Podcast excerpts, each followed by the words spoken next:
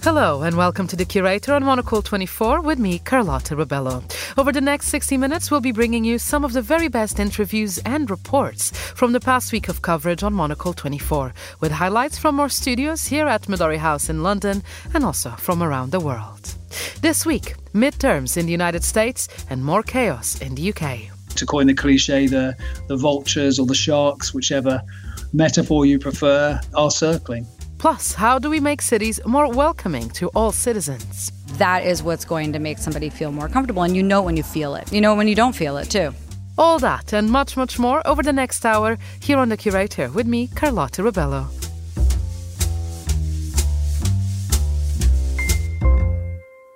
We start a show in the world of literature as the winner of the Booker Prize was announced this week. Earlier on The Globalist, Emma Nelson caught up with our very own expert on the written word, the host of Monocle's prose based podcast Meet the Writers, Georgina Godwin, to discuss this year's Booker Prize ceremony, and she began by telling us everything we need to know about this year's winner. So he is the most wonderful writer, Shehan Karunatilaka. Uh, he's from Sri Lanka. And in fact, I am continuing a long lasting Meet the Writers tradition. Uh, interviewed him a couple of weeks ago. And I say long lasting tradition because for the last, I think, five years, we've only interviewed one shortlisted writer of the Booker before the event takes place. And in every instance, it has been the winner. Well, you seem to be someone who we need to be following. Um, tell us a little bit about his his book, The Seven Moons of, of Maali Almeida. Right. Well, so it's described as a rip roaring epic, a searing, mordantly funny satire set amid the murderous mayhem of a Sri Lanka beset by civil war. And it's a it's a really lovely book. The central character is a, a war photographer. He's a closeted gay man, and he wakes up dead, uh, and he's not quite sure where he is. He thinks he might have taken too many drugs, and then realizes that actually he's in a kind of heavenly visa office. Uh, and there are all these people sort of queuing to try and to try and get in. And, and, i mean it's funny too. For instance he says of the the queue he says lankans can't queue unless you define a queue as an amorphous curve with multiple entry points. Uh, and there's a lot of gallows humor in it. And basically the seven moons refers to seven days you know seven risings and settings of the moon in which he has uh, to try and contact people still left behind to alert alert them to a cache of photographs that are basically going to bring down the government. And it's particularly um, uh, uh, um, pertinent right now because, of course, this is referring to, to the civil war that, that took place. But, of course, Sri Lanka in 1989 uh, and uh, Sri Lanka right now is in a horrible place of turmoil once again. Tell us a little bit about what the, the judges said about why they choose this book in particular. Well, I think I mean that they seem to be pretty unanimous as, as, as far as I can as far as I can see. So the chair of the judges, um, who was Neil MacGregor, um, just really said that it was. It, he said any one of the the six shortlisted books would have been a worthy winner. Uh, what they particularly admired about this book was the ambition of its scope, the hilarious audacity of its narrative techniques. He said this is a metaphysical thriller, an afterlife noir that dissolves the boundaries not just of a different genre, but of life and death, body and spirit, east and west. It's an entirely serious philosophical romp that takes the reader to the world's dark heart and murderous horrors of civil war Sri Lanka. How does when when you read the book, how does it leave you feeling? Oh, actually, uh, quite happy. I have to say, it's it's funny. There's a there's a good resolution in the end. You you end up knowing much much more about the Civil War, but without anybody kind of beating you over the head with it. You know, it's it's it's a joyous read, I would say. Although actually, you know, really really quite uh, affecting too. Now, tell us a little bit more about the author. I mean, you, you, you met him a couple of weeks ago, Shehan Karunatilaka. Um, just explain to us, you know, what he's like, what his background is, and, and what it is that drove him to write this book. Well, he's one of Sri Lanka's um, foremost authors. So he first uh, uh, uh, uh emerged on the world's literary stage in 2001. Uh, that's when he won, won the Commonwealth Prize and various other prizes for his debut novel, which was called Chinaman. Um, he he writes rock songs, he writes film scripts, he writes for various um, um, publications like the Rolling Stone and GQ and National Geographic. He's also a copywriter. He still has a day job. Um, he um, he studied in New Zealand. He's lived and worked here in London, in Amsterdam, in Singapore. He's back in in Sri Lanka now, and this is his long-awaited second novel. And we did do a full interview a, a couple of weeks ago, which you can find on our on our website. Um, and he appeared as an utterly charming man uh, then uh, and uh, and again last night. And indeed, I'm speaking to him again later today just to find out how he's found this whole experience. And one thing I thought that was really lovely was that this was uh, published by a, a, very small independent press, and it's it's a it's a real big up for for these small small companies that you know are, are trying to trying to get great books out there, often with not a lot of cash behind them. Indeed, I mean he's he's talked about working with the tiny publisher who genuinely cares about the work and is able to give um, the story the tough love it needs. And he says he's not sure a larger publisher would have actually been as patient um, as as as the, the experience that he had. What was what does that say about the, the books world at the moment when it comes to publishing and the health of, of, of the literary world? Well, you know, I think what we're seeing is there's a there's a, a, huge rush of kind of celebrity novels, some written by the actual celebrity, others not. Uh, and and for a big publishing house, that's a guaranteed sell. You know, if you can attach the name Richard Osman, who does write his own books, uh, to, to something, or, or Jarvis Cocker, who also does, um, then obviously you, have immediately brought in a, a, big kind of uh, rump of audience before you even start work on the book. Uh, and, so that's a guaranteed sell for a big publisher. It's, it's an easy win. Uh, but to, to work with somebody who who isn't well known in this country, you know, he's massive in Sri Lanka, but not here. Um, that does take a lot of work, and you are going to find that indies are much more likely to take that risk. Also, they're not going to be able to afford the big name uh, authors, and so they're going where they can pay a, a much smaller advance. But in in in in in the case of this book, for instance, it's absolutely going to pay off. I mean, he can expect to see what a 17 times. I, I think Damon Galgut, who won last year, his his his book, The Promise, sold 17 times more than his entire literary output ever. I think it was something like a 2,000% increase in sales. Georgina Godwin there speaking to Emma Nelson this week on The Globalist. Let's stick to the literary theme now, as this week's edition of Monocle on Culture drew back the curtain on literary prizes and what they mean for writers and literary agents alike, and also what it's like to be a judge on a major literary award. In the show, Robert Bound caught up with Eleanor Catton, who won the Booker Prize in 2013 for her novel The Luminaries. Let's listen in. Gosh, I, I remember the kind of a haze of terror. Really, I remember um, getting into the taxi to to drive to the the Guildhall on the night, and we were all kind of frocked up and wearing tuxedos and, and all that kind of thing. And the taxi driver, I was sitting in the front seat, and he leaned over and he said, "Are you are you all right?"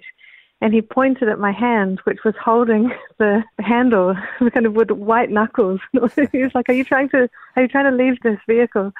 I remember it as a, a kind of a weirdly stressful time because, of course, books can't, in any meaningful sense, be said to compete with one another. It's kind of a, a ridiculous idea. Once you finish writing a book, it's usually a year or so before it kind of comes out into the world. There's a very long lead time. And in the meantime, any number of other people might write books that you have no control over that kind of become the context into which your book is born. I mean, it's a funny thing to feel stressed out about because, on the one hand, the stress is very real. The rewards that come with a prize like that are, are pretty huge in terms of enlarging your readership and your your kind of career opportunities, I suppose, your exposure as a, as a writer. But then, on the other hand, there's not really anything that you're doing in a competitive sense. You're not competing. You're not like an athlete in, in any way. yeah, I suppose once the book exists, it's out there in the ether. It's it's on all the judges' bedside tables, I suppose. It's it's doing the only job it can do, and you're doing the only job you can do, which is maybe think of the next project, I suppose. What, however, did it allow you to do? Winning the Booker, I mean, it opens up presumably some opportunities in terms of sales. It's a lovely sticker to have on your book at airports and uh, and bookshop tables across the world. But does it allow you more than that? Does it change the scope of the sort of book that you think you can write? I think it did for me. I mean, it, I, I was very young. I was 28 when it when it kind of all happened. I just turned 28, and so the next couple of years, I was pretty much constantly on the road up until I was about 30, and then I had a kind of minor breakdown and, and, and gave it all up for a while. And so, yeah, just the sense of responsibility that comes with it, I suppose, the sense that people are listening is often, I mean, it was in my experience, it was a very sharp turnaround from, from what I had expected prior to that. I mean, I, you know, every writer kind of goes into their career knowing that their publisher has taken a chance on them and that they they're, kind they're just kind of crossing their fingers that everything will work out. And with something like the Booker Prize, it it really turns your fortunes around in this in this very major way. It's a hard question to answer in a way because, in a sense, nothing changes in that, that you're always responsible to your readers' enjoyment and edification. in terms of the material reality of the of the job of writing a good book, not, nothing at all changes if you win a prize or if you don't. I think that the kind of superficially, it does feel like um, you've been handed a, a, a bigger megaphone, um, and that can be a quite a treacherous feeling, I think. I mean, it's one of those things that I guess the flip side of that is what does it stop you from doing? I mean, it, it's not like you're going to do a Luminaries Part Two necessarily, but does it does it sort of push you in another direction? Do, do the kind of media demands on your time mean that actually putting pen to paper again took longer than you might have done after winning the prize? Oh, that's an interesting thought. I had a, a kind of an unusual reaction to it, I suppose. I mean, I mean, this might not be unusual. I'm not sure, but I found that period of being in the limelight, even to the extent that I was, um, very disorienting and um, alienating. And I actually um, kind of turned to screenwriting almost as a way of trying to find a way to write as a um, as part of a team.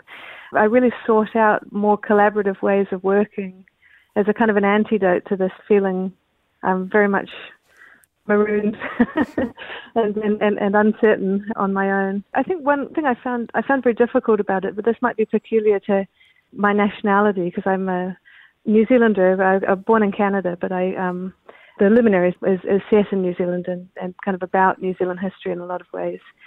I found the particular pressure from New Zealand at having suddenly kind of become this kind of spokesperson for my country and this there was this requirement that I would then paint paint my country in a good light and kind of be a be a kind of a brand ambassador for I mean whatever a country is whatever a nation is. I found that a very a very uncomfortable mantle to wear and and and really really kind of chafed against that. Yeah I think it's an interesting thing. You mentioned coming from a country which were you the first New Zealand um, born novelist to, to, win the Booker? And suddenly you have to uh, represent uh, the, more than yeah, the just the book, yeah. more than just yourself. Right. Yeah. I think I think that again, it's. I mean, just as the books can't really be said to compete, I think that the idea that that books, you know, they they can't really be treated as sports teams. So that that that just it's a it's an idea that doesn't really make any sense. Um, that a, a degree of subversion and re- rebellion and kind of um, you know, just wanting to make trouble is is, mm-hmm. is an essential part of any um, any fictional project, I think. And just finally, Eleanor, um, we've talked sort of talked about both sides of the coin, I suppose, of winning a literary prize like the Booker. Was it nice though? I mean, The Luminaries is such an expansive, expansive, wonderful book, and and a big book you obviously spend a long time on it. it was there something simply lovely to, for it to be recognised after having spent a lot of time on your own with your laptop? Let's just say in, in, the writing of that book, so much time in the thought in the thought of it and putting it together that it was just lovely to be recognised publicly for something that you did privately. Or is that too simple a way of putting it? Definitely, it's, it was such a relief. You live in such terror when you're inside a book, especially as a book that's growing in its manuscript form. You know, the the bigger a book is, the the greater the, the demand you're placing on the reader, so the better it has to be. Uh, that, that, that was always my my feeling about it. So I was I was very nervous right before the book came out that it would um, that it would kind of earn its keep and find its audience and so on. And and so I'll, I'll be eternally grateful for the Booker Prize for helping that to happen. Eleanor Catton speaking there to Robert Bound on Monocle on Culture.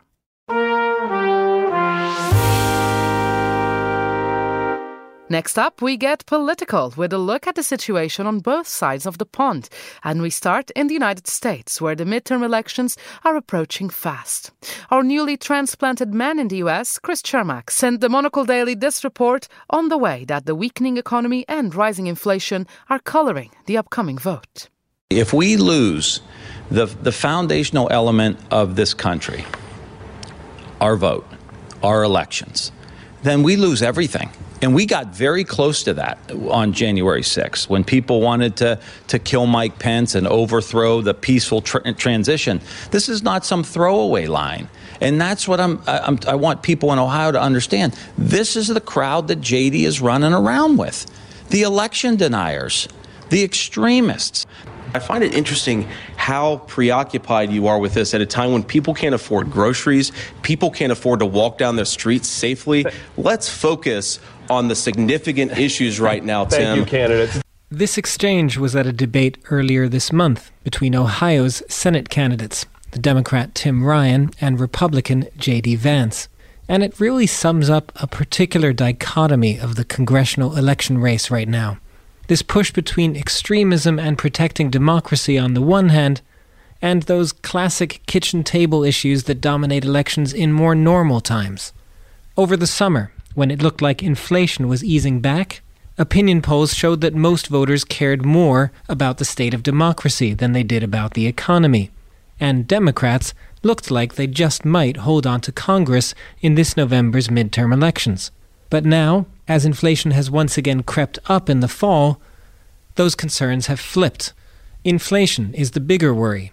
And as a result, with just three weeks to go, Republicans have narrowed a number of races for the Senate and the House, no matter how extreme their candidates for office might be. The added problem for President Joe Biden is that he's actually pretty powerless at the moment. Much of the cause of America's rising prices stems from the war in Ukraine and the aftermath of the global pandemic, both factors that are largely outside of U.S. control. At the International Monetary Fund and World Bank's annual meetings in Washington last week, the mood, it has to be said, was pretty gloomy. The three largest economies, the United States, China, and the euro area, will continue to stall. In short, the worst is yet to come, and for many people, 2023 will feel like a recession. This was the main takeaway from the IMF's chief economist, Pierre Olivier Gourinchas. President Joe Biden himself has, of course, tried to take a more optimistic line, insisting that the U.S. will avoid a serious recession in an interview with CNN on the same day as the IMF's bleak assessment. I don't think there will be a recession. If it is, it'll be a very slight recession. Think about what's happened. We have done more, we're in a better position than any other major country in the world, economically and politically. Big recession or slight recession, this certainly is not the position Democrats will have wanted to be in just three weeks out from midterm congressional elections. And even more troubling for Joe Biden, at least from an electoral standpoint, is that the appropriate response right now isn't really something that's going to win you too many votes. Mark Zandi, chief economist of Moody's Analytics, told me that basically the Biden administration shouldn't be doing anything. Well, I don't think fiscal policy plays a role in the United States at this point. A lot of fiscal policy uh, was done back in 2021 through earlier this year, but there's not going to be any policy making here going forward. Even more awkward in an election year is that the best policies are basically ones that slow down the economy. The Federal Reserve is doing what it's supposed to by raising interest rates to push down inflation. Uh, of course, monetary policy is a headwind to growth, but so is fiscal policy. It is also a headwind to growth. So that both are working together to slow the growth rate in the economy, which is uh, obviously very important to getting inflation back down to something we all feel more comfortable with. Doesn't sound too hard, right? Well, as we learned from the UK experience, they certainly can make a mistake. So, you know, avoiding mistakes, the whole do no harm, that's harder to do than it sounds. Okay, so Joe Biden, unlike UK Prime Minister Liz Truss, gets some credit for not making a mistake. And after the big US stimulus spending spree that Zandi mentioned from back in 2021, Biden also gets some credit for taking steps that could actually help lower prices further down the line.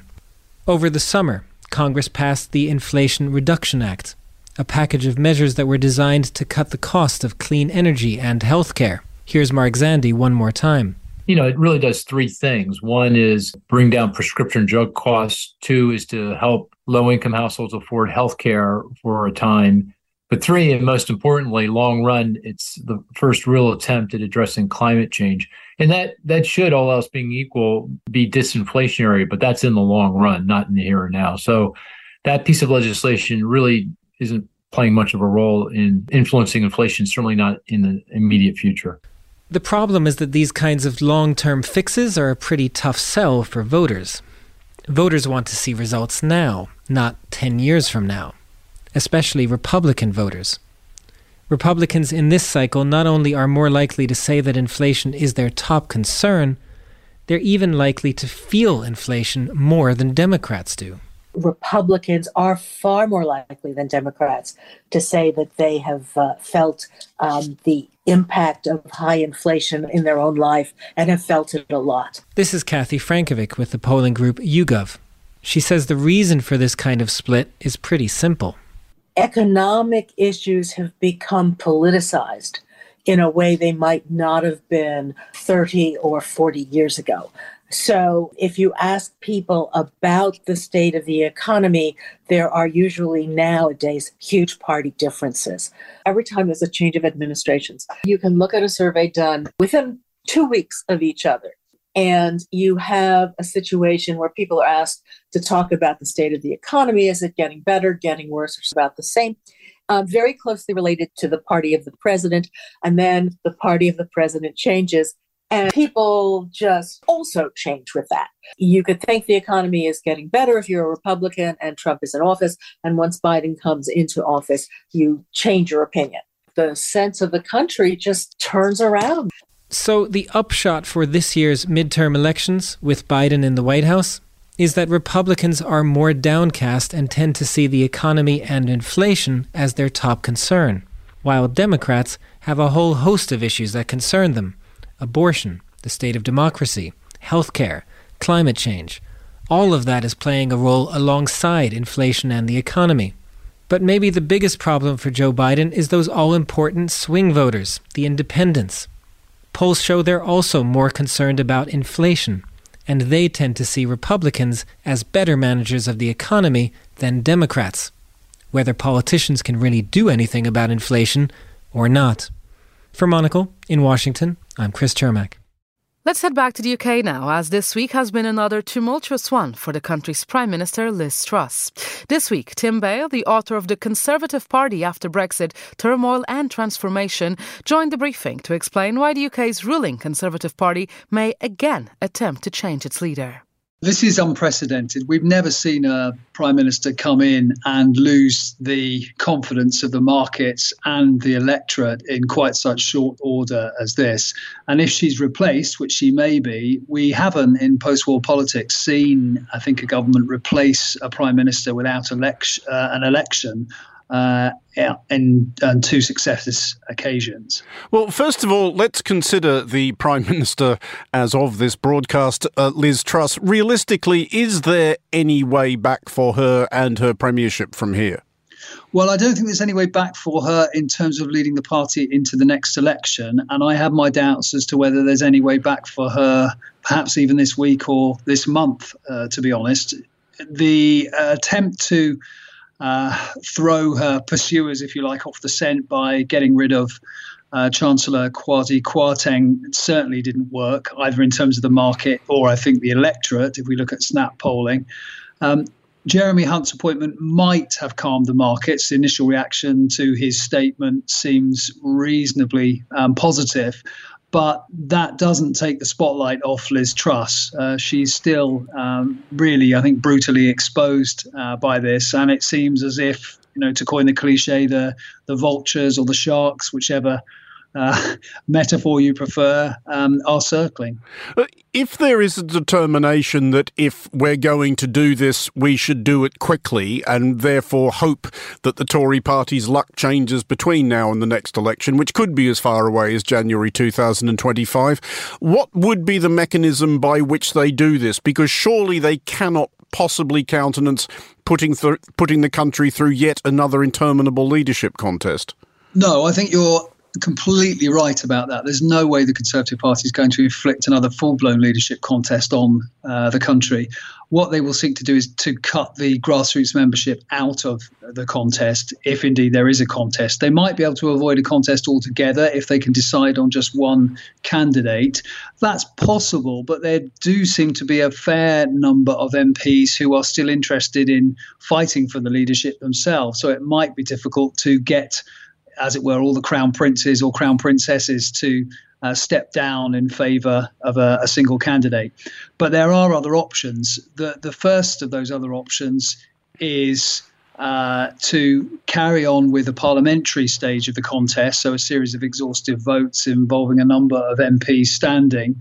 Uh, and then prevail upon whoever comes second, who would normally go into a leadership contest uh, among the grassroots with the first placed uh, candidate to stand down, and therefore there would only be one candidate, and therefore no need for uh, a ballot among the membership. And there is another way of doing it, and that is to set the threshold for the parliamentary contest so high that really only one person can enter. So there are a number of possibilities open to the Conservative Party uh, in Parliament if they want to do this. The other question, of course, is whether they can actually get rid of uh, Liz Truss. Um, nominally, she uh, is protected from a confidence vote uh, for a year. But again, if the party, I think, want to um, get around those rules, they can change those rules and uh, either hold that contest or simply go to Liz Truss and say, we're going to hold that contest whether you like it or not, and hope she resigns. I mean, it would be unfair to ask you, or indeed anybody, to bet their reputations on identifying the likeliest unity candidate. There has already been a lot of jokes doing the rounds this morning about how Jeremy Hunt's address had something of the aspect of a, a reassuring address to the nation from a general flanked by armed men while they deny that the president is under house arrest. But is, is it Jeremy Hunt or or would one of the people that Liz Truss already defeated think that, well, now is perhaps my moment? Well, I mean, I think Rishi Sunak is clearly still interested in the job. And in some ways, uh, paradoxically, uh, I think an indication of that is his silence uh, on the media uh, at the moment. Uh, I think it's also clear that Suella Braverman, uh, who was in the contest over the summer, and maybe Kemi Badenoch might be interested in taking part as well. So uh, I think, as I say, one of the problems might be uh, cohering around, one particular candidate simply because there are a number of candidates who want to do the job. And you can understand why they want to do the job because, you know, as you say, there's two, two and a half years left. Um, you know, there might be some way that they can turn things around or at least, you know, become a, you know, more than a footnote in history. The author Tim Bale there in conversation with Andrew Mueller earlier this week on the briefing. UBS has over 900 investment analysts from over 100 different countries. Over 900 of the sharpest minds and freshest thinkers in the world of finance today. To find out how we could help you, contact us at ubs.com.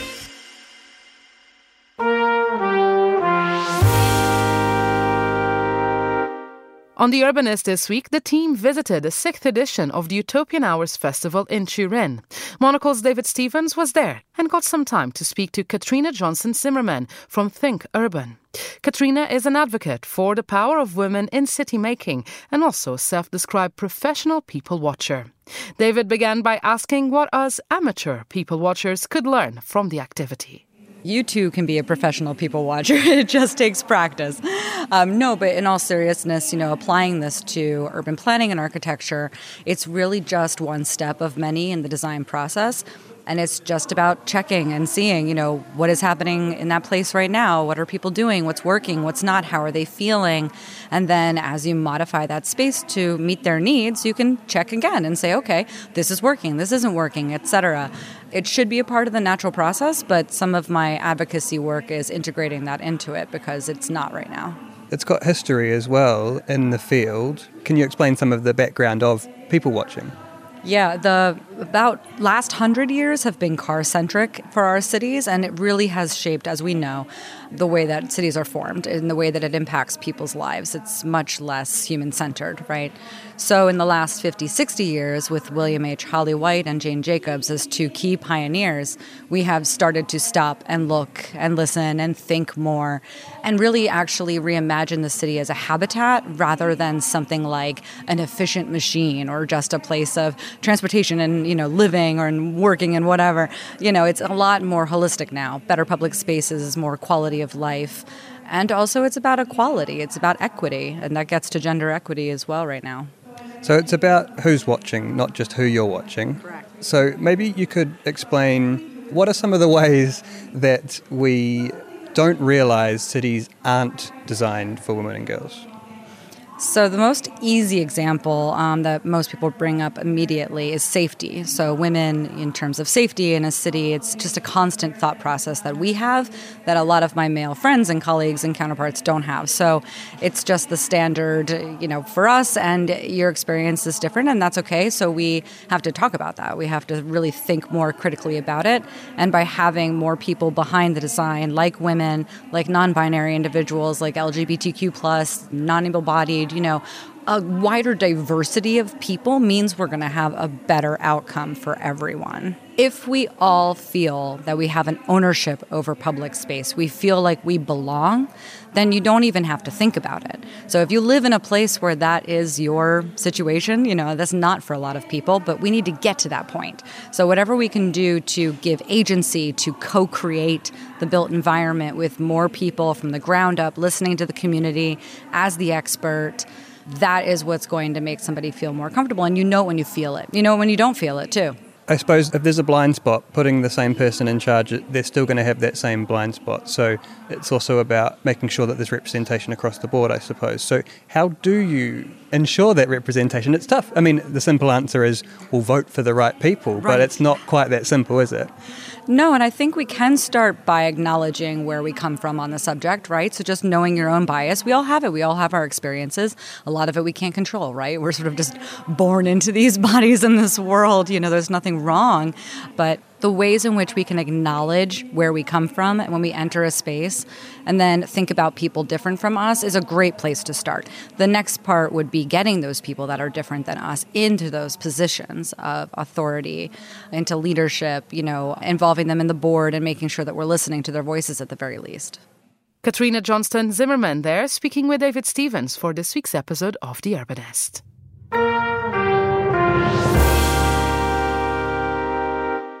Let's turn to our sister publication now, because on the latest edition of Konfekt Korner, its deputy editor, Chiara Rimella, took a trip to the Portuguese archipelago of the Azores to get a sense of the otherworldly feel of island life. She visited the central islands of Pico and São Jorge to discover how life on this volcanic outcrop informs its people's craft, food, and mentality.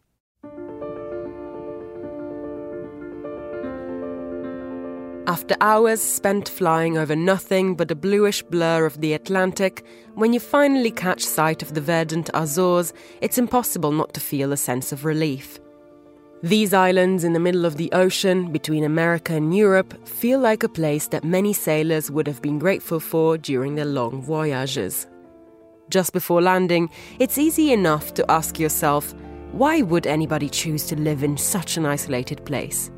But all you need to do is get off at Pico Airport to understand. The wild, rocky landscape gives this place a primordial feel. Things move at an instinctual pace that's dictated by nature, all of which combines to give residents a strange sense of freedom. This lifestyle has attracted plenty of people from mainland Portugal and the whole continent besides to these shores. Isabel Clerc was one of them. The former journalist turned ceramicist moved here from Paris. When we met in her workshop on the eastern tip of the island, she explained to me what attracted her to the ancient Portuguese art of azulejos and why she decided to bring this craft to the Azores when she relocated. I moved here from Paris in 2017 because I was working in the industry of journalism and it was quite a big hard life and we were fed up with it and we had a baby and we wanted to see it a little more. And uh, more seriously we already knew the azores for traveling a lot here like since 20 years. And we chose the island of pico because we already knew it. And we needed new life. It's not like the landscapes or the ocean even if it's just you fell on the floor how much it's beautiful. It's the people the people from here we enjoyed a lot. We had a lot of fun with them they're our friends. And when we came the, the very first time here in 20 years ago it's a long story so i will be short but i had no keys from the house uh, i rent here and the man who i was supposed to come with a friend of mine didn't come. So i was here alone without speaking any words of Portuguese. I've never been to Azores before, and I was welcomed by the neighbors everyone came to see me. So, do you need a bed? Do you want to eat? You need something? I say, okay, that's a nice place.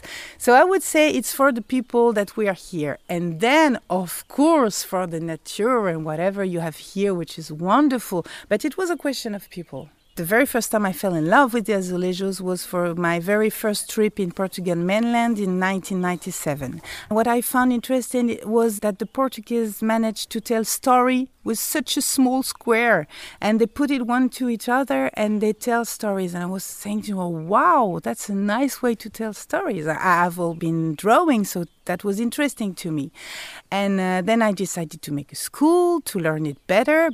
I make them here i make them tile come by boat or i do them by myself. And they're glazed here i paint on them. And the trouble is when you have uh, oxide uh, pigments you can't correct yourself. Otherwise, you have to be very creative or uh, to put your ties away. So it's better to be creative.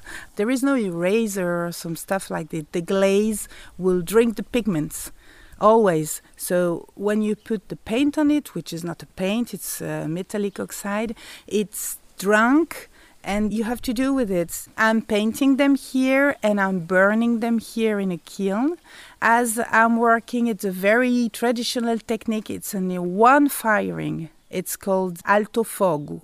The very high firing touches that you, you paint once on the glaze and then you burn it all together just once you don't need any varnish or whatever. So you put it into the kiln, you wait it to get high till 1000 uh, Celsius degrees. Then you wait like between 10 or 20 minutes, and then you wait it to be uh, cold again.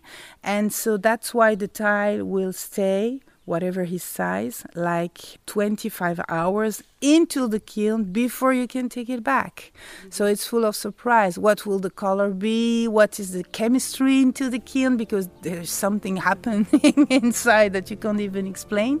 And it's always a surprise, a good surprise. While Clark constructed her business by importing a craft that didn't exist on the island, for someone like Filipe Rocha, the secret was to revive a tradition that was at risk of extinction. Born on São Miguel, the biggest island in the Azores archipelago, Rocha didn't have to go quite as far for his new venture, but Pico still held a special appeal for him. This island has a great winemaking tradition that, after phylloxera all but destroyed the vines in the 19th century, had almost been abandoned on the island. With his two partners and a lot of dedication, he rebuilt the lava stone walls that protect the plants on this windy island, and today, his vineyard, Azores Wine Company, makes prize bottles that appear in a steamed wine list around the world. From his sleek adega in the middle of the volcanic fields, he explains more of how the idea took root. We're three guys that started the project, and our connection is related, of course, with Azores. So I was born in San Miguel Island, not in Pico, where we are. Although my background is economics, I was since 2004 director of a hospitality and culinary school. And in 2007, through a chef friend that we have in common, I was introduced to Antonio Maçanita, the winemaker and main partner of Azores Wine Company. So at that time we met because I invited him to come and teach wine and food pairing. And he always wanted to do something in Azores because his father is from San Miguel Island too. So that's why his connection to Azores always spent his summer vacations in San Miguel. In 2010, Antonio did his first wine in Azores, in San Miguel Island, from a test field of Terrantez do Pico. Terrantez do Pico is a unique grape varietal that was almost extinct at the time that Pico was declared World Heritage by UNESCO. That was 2004. So the government made a research on the fields and they found only 89 plants of Terrantez do Pico. So they planted a test field in San Miguel Island to recover that grape and Antonio did his first wine in Azores from that test field of Terrantez do Pico. So the project was really nice, just a few bottles, about 500 bottles of Terrantez do Pico and then we did a launch in Lisbon of the wine, that was 2011, so it was really nice. So he was interested to come to Pico, which is the main island producing wines nowadays because in the past all the islands used to produce wine, but really Pico is the one that kept this culture because it's so unique. Also because Pico is a young island geologically, meaning that all the other islands have organic soil and they were able to produce other cultures that Pico was not able to. That's why after Phylloxera the vineyards were abandoned and uh, all the other islands started producing something else and Pico didn't. So we got interested a lot on the projects that were running about recovering the abandoned vineyards. So more than 99% of the vineyards were abandoned and there were projects of the government to recover that vineyards. So we started doing a project by the end of 2014, recovering about 30 hectares of vineyards, and then we go on and on. And we ended up recovering 125 hectares, which is basically the area that Pico had in 2004. Since we started, I think it was a revolution in the island growing wine in these conditions, on a rocky island with temperamental weather, battering wind, and no automatic machinery, is extremely challenging. But a sense of resilience, almost defiance, is a big part of what makes living in the Azores so attractive. Working here is bracing, almost adventurous, always surprising. Isn't that the best you can hope for from a day in the office? From Konfekt in the Azores, I am Chiara Rimella.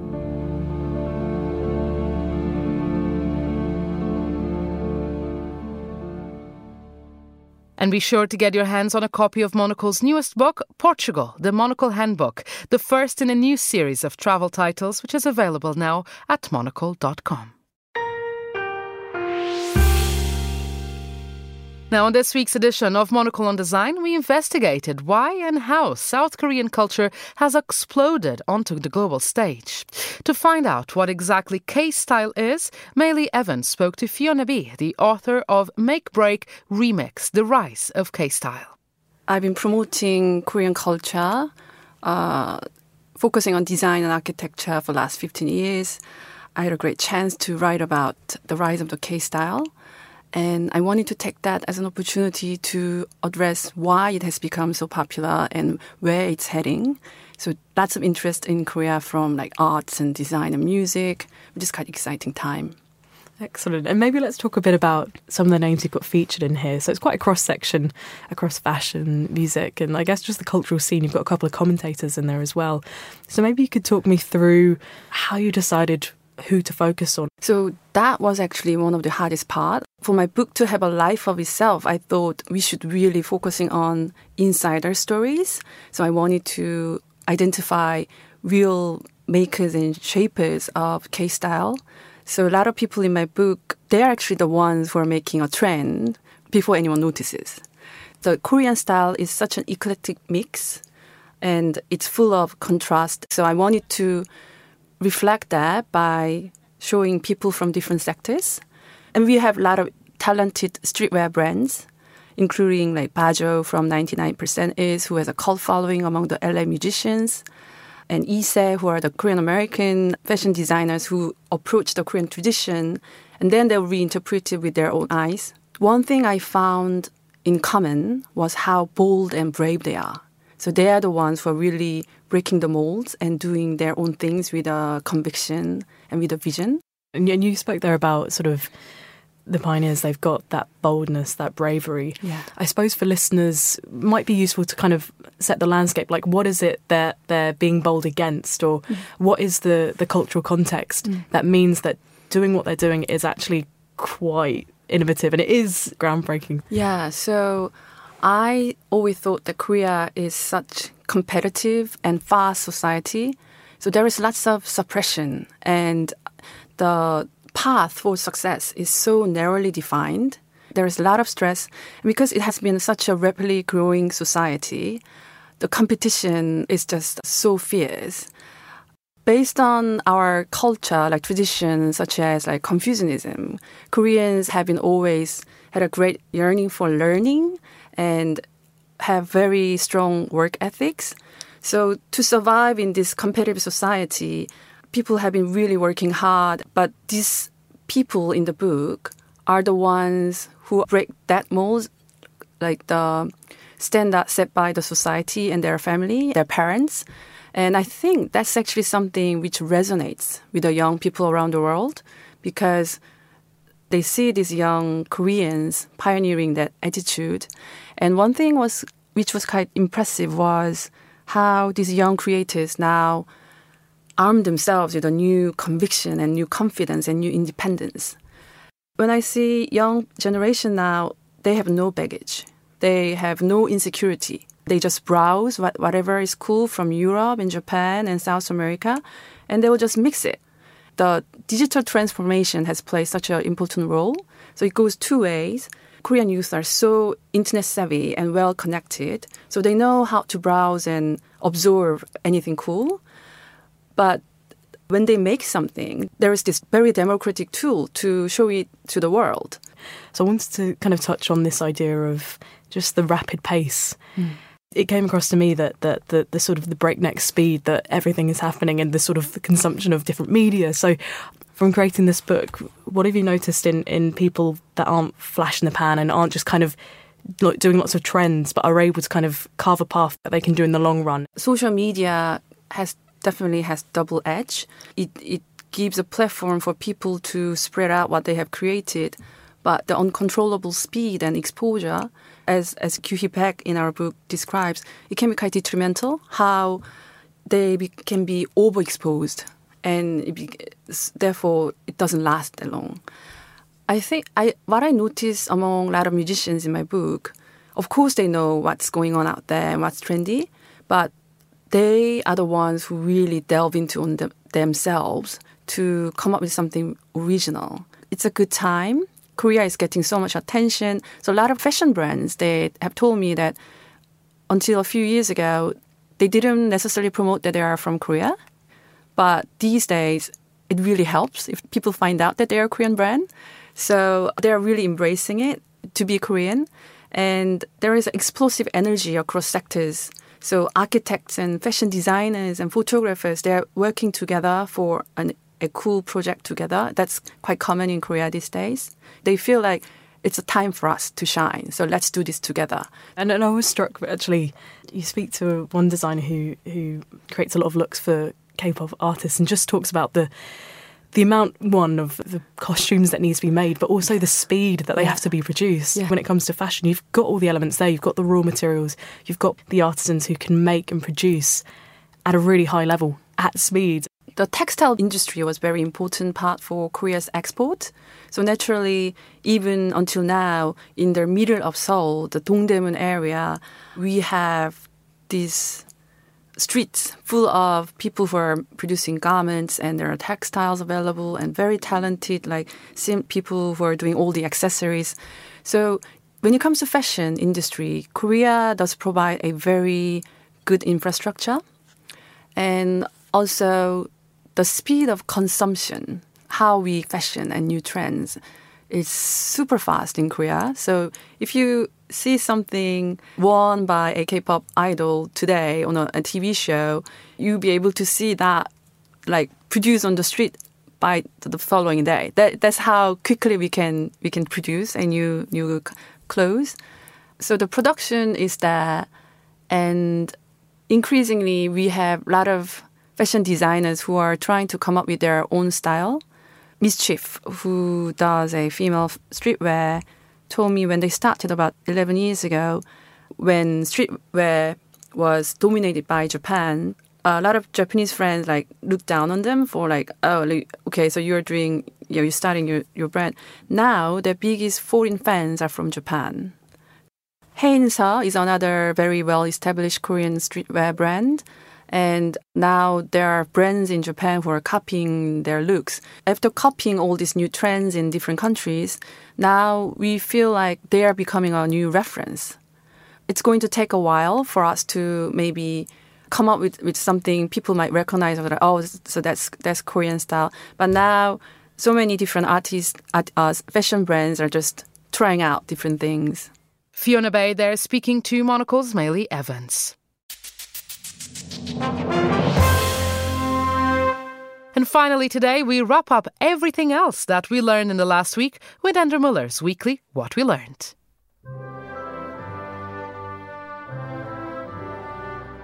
We learned this week that the standard British pub quiz question concerning the UK's shortest serving Prime Minister has been rewritten, allowing the ghost of George Canning a rest at last from nearly two centuries of relentless summoning. At which point, we're going to need a revolving door sound effect. For we learned that despite this assertion, made as recently as Wednesday, I am a fighter and not a quitter. Liz Truss is, in fact, a quitter. I recognise, though, given the situation, I cannot deliver the mandate on which I was elected by the Conservative Party. I have therefore spoken to His Majesty the King to notify him that I am resigning as leader of the Conservative Party. So we learned that we now await another Tory leadership contest.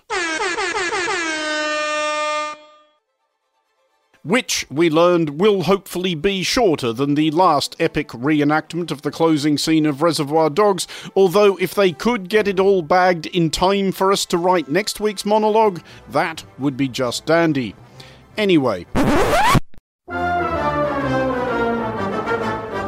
If we did learn anything else this week, and let's face it, we didn't, it is that one does not want to mess with the Guardian reading tofu eating wokerati, at which point we can fill in the backstory somewhat, and we will not be dignifying with the response any suggestion that we'd already written and recorded this bit before Truss threw the towel in, and are now furiously trying to edit our way back into some facsimile of contemporaneity. They don't ever catch on.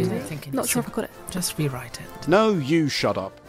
So, this was Home Secretary Suella Braverman on Tuesday, explaining why nothing was the fault of the people who have been in government for 12 years. It's the Labour Party, it's the Lib Dems, it's the coalition of chaos, it's the Guardian reading, to- tofu eating, wokerati, dare I say, the anti growth that we have to thank for the disruption that we are seeing on our roads today. Gone within 24 hours, she was scythed down in her prime by doubtless this same omnipotent cabal of sandal shod vegan cyclists. However, we learned that this same all powerful clique of soy milk slurping, ivory tower dwelling bunny huggers was not done yet, with furtively manipulating a clearly helpless Conservative Party as further chaos was orchestrated, climaxing in the astonishing crescendo of Liz Truss's defenestration after 44 days in office, if rather few of them in charge.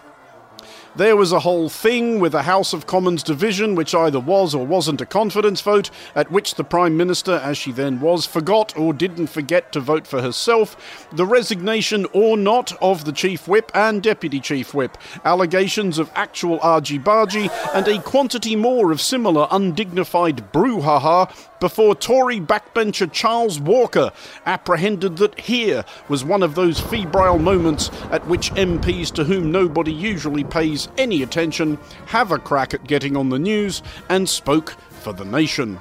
I think it's a shambles and a disgrace. I think it is utterly appalling. So, so you seem I'm, quietly. I'm, I'm livid. And you know, I really shouldn't say this, but I hope all those people that put Liz Truss in number 10, I hope it was worth it. More on all this next week, doubtless. But sticking with the subject of dubious democratic processes producing victories for candidates nobody really wanted in the first place, and who were never likely in any event to do much beyond an amount of squawking and flapping, we learned that, once again, New Zealand's annual Bird of the Year contest has occasioned controversy.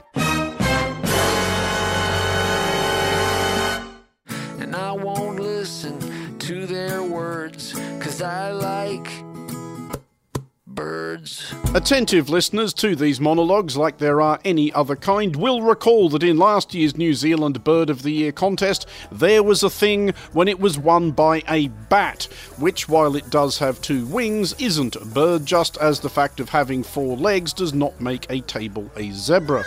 In previous years, there have been influxes of barely explicable votes from Russia. Honestly, has the FSB nothing better to do? And in a demonstration of the suave and subtle sense of humour for which Australians are justly renowned, an Australian based attempt to skew the poll in favour of amusingly named waterfowl, the shag. This year, we learned organisers of the poll have disqualified the fat, flightless nocturnal parrot, the kakapo, also famous for a mating call which sounds like a party happening three houses away. We learned that the Kakapo, as a two time winner, had been struck from the poll to give someone else a chance.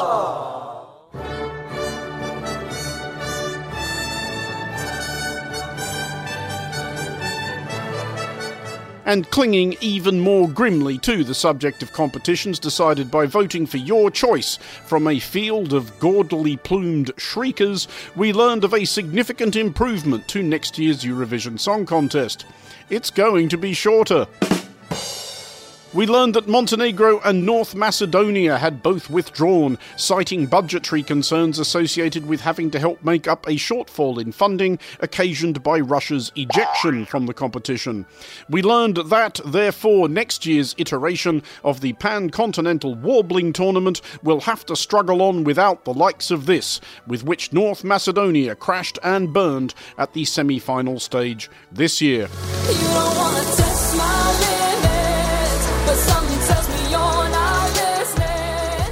Mallet.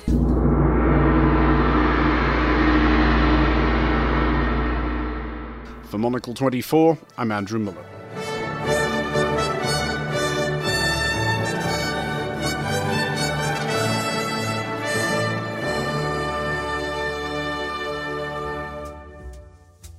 And that's all we've got time for on this week's edition of The Curator. The show was produced by David Stevens and presented by me, Carlotta Ribello. Join us again next week to hear some of the very best of the programs here on Monocle 24. Goodbye, and thanks for listening.